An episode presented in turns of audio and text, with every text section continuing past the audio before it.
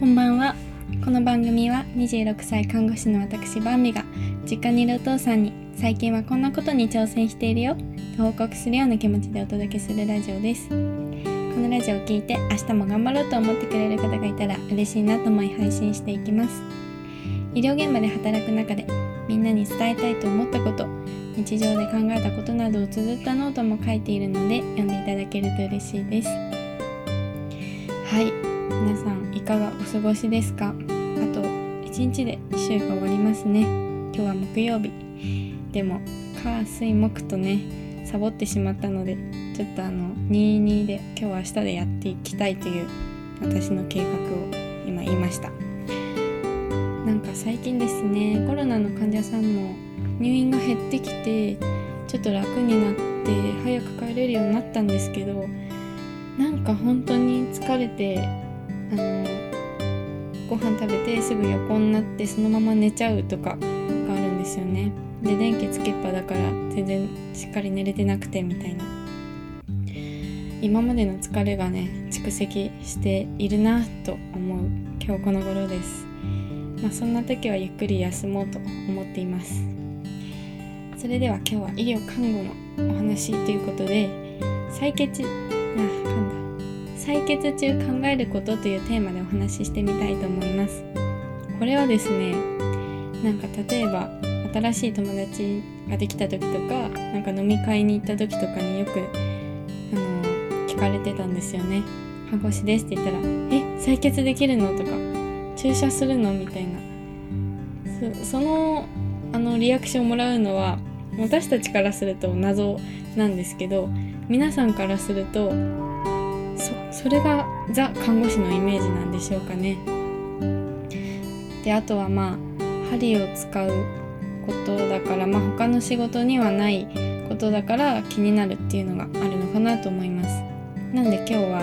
採血中私が考えていることとか採血に対して思っていることっていう謎のテーマでお話してみたいと思います。で病棟では基本採血はいつするかというと朝やります。早朝で、今の病棟はそこまでね介護度って言っておむつ交換とか食事介助が必要な方が少ないからちょっと遅めの時間から始めれるんですけど、そのお手伝いが必要な方がいっぱいいるときはもう朝4時半からおむつ交換をバーって回って、でおむつ交換終わり次第だから5時過ぎとかから採血をバーって回るみたいな感じがあります。で一晩っていうか1回の夜勤につきだいたいね全体で10から20人とかそういう人数ですね。だいたい病棟によって違うと思いますけど、そんなね私たちも仮眠2時間とかしか取ってなくてぼやっとしてる中早朝にね刺しまくるという恐ろしいイベントとなっております。で、手順をね説明してみようかなと思うんですけど、まずは患者さんがね合ってるかどうか、スピッツと患者さんが、スピッツっていうのは歌手じゃなくてですね採血の血を入れる瓶みたいなやつスピッツって言うんですけど、スピッツと患者さんが間違ってたら違う患者さんの検査データを反映しちゃって違う治療が行われてしまうという大変な事故になってしまうので、しっかり患者さんとスピッツが合ってるかっていうのを確認して、でじゃあアルコール消毒でアレルギーとかないですかとか、針刺して気分悪くなった経験がないですかとか聞きながら、不潔体っていうゴムとかなんか紐をギュッて二の腕のとこに縛ります。これは何かっていうと血流、心臓に戻る血流を止めて血が滞るようにして刺した時に血を引きやすくするためですね。でギュッとして、で親指を中にしてグーにしてくださいって言ってそういうグーにしてもらって、なんかよくグーパーする方もいるんですけど、それは昔の常識で今はやんないことが推奨されてますね。なんか筋肉の何かが壊れてちょっと成分が高くなってしまうようなことがあるらしくて、でまずは正中って私たち呼んでるんですけど、肘の内側の血管3つぐらいのどれかをさせるかなっていうのを見ます。これはなぜかというと、一番太くて血流もいいんですよね。そこより上のが太いのかもしれないけど出づらいです。で、そこのうちのどこかいいのあったらアルコールで消毒してで刺すんですけど、この時はね、新人の子とかプルプルプルってしながら刺しますね刺しますね、あどうしようドキドキみたいなしながらやってて、あ動脈だったらどうしようとか思ってたんですけど、ちなみに動脈刺しちゃうと本当に大変なんですよ。なかなか血が止まらないし、静脈に比べて勢いがすごいので看護師は刺しちゃいけないことになってます。お医者さんしかダメで、動脈じゃないかなって確認しながら、だいたい青く浮き出るのは静脈なんですけどね。で、新人の頃はプルプルしながらやってたんですけど、だんだんねスッてやった方が患者さんも怖くないし痛みも少ないっていうことが分かったので、刺す前によく見極めて、ここだと思ったらもう一気にスッと刺すようにしてます。一気にって言っても奥まで刺しちゃダメですけどね、角度とかあって、でも習う角度と実際の角度はやっぱ違くて、患者さんの血管の具合によってどういう角度でどの深さにこの血管あるのだろうかとか見ながらね判断しますね。で、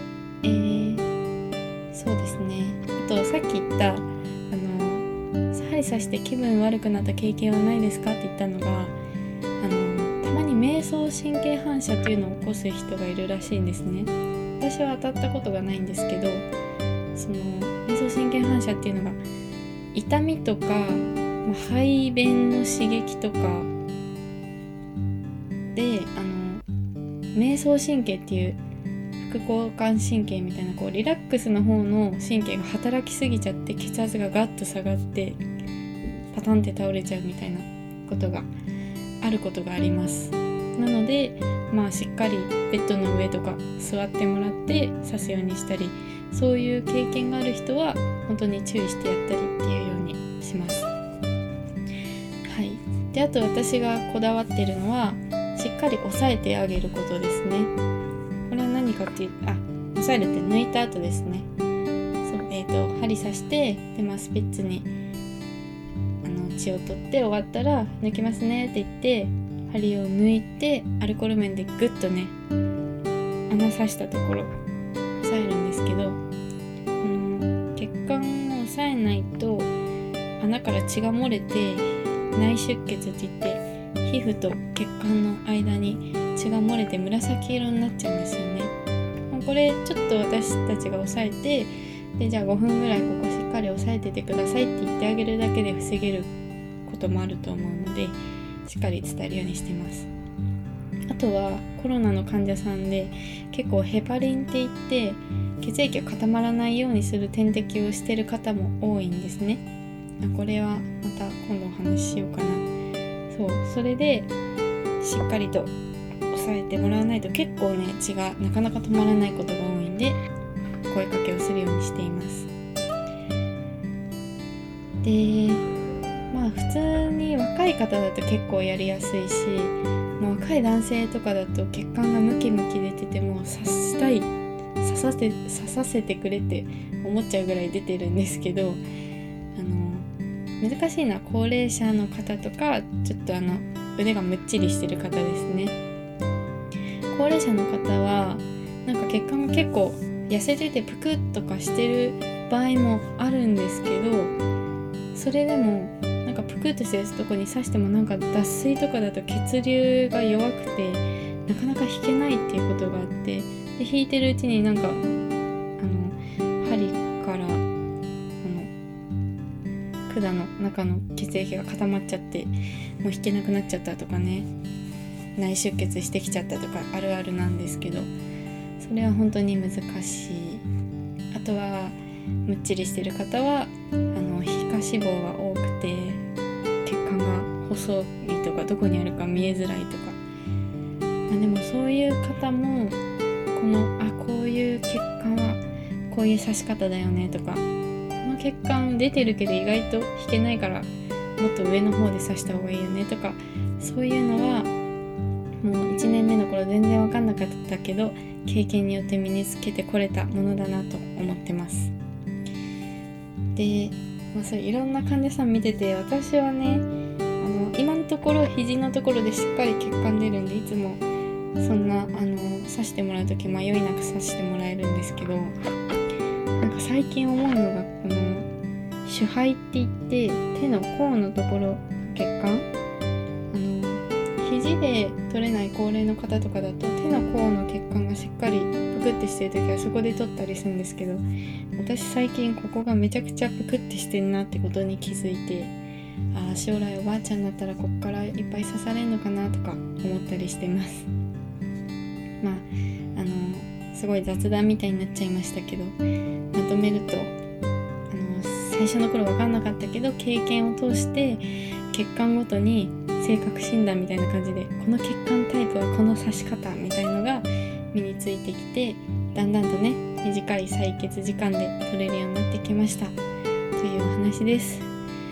それでは最後まで聞いてくれてありがとうございました。明日もあなたにとって素敵な一日となりますように。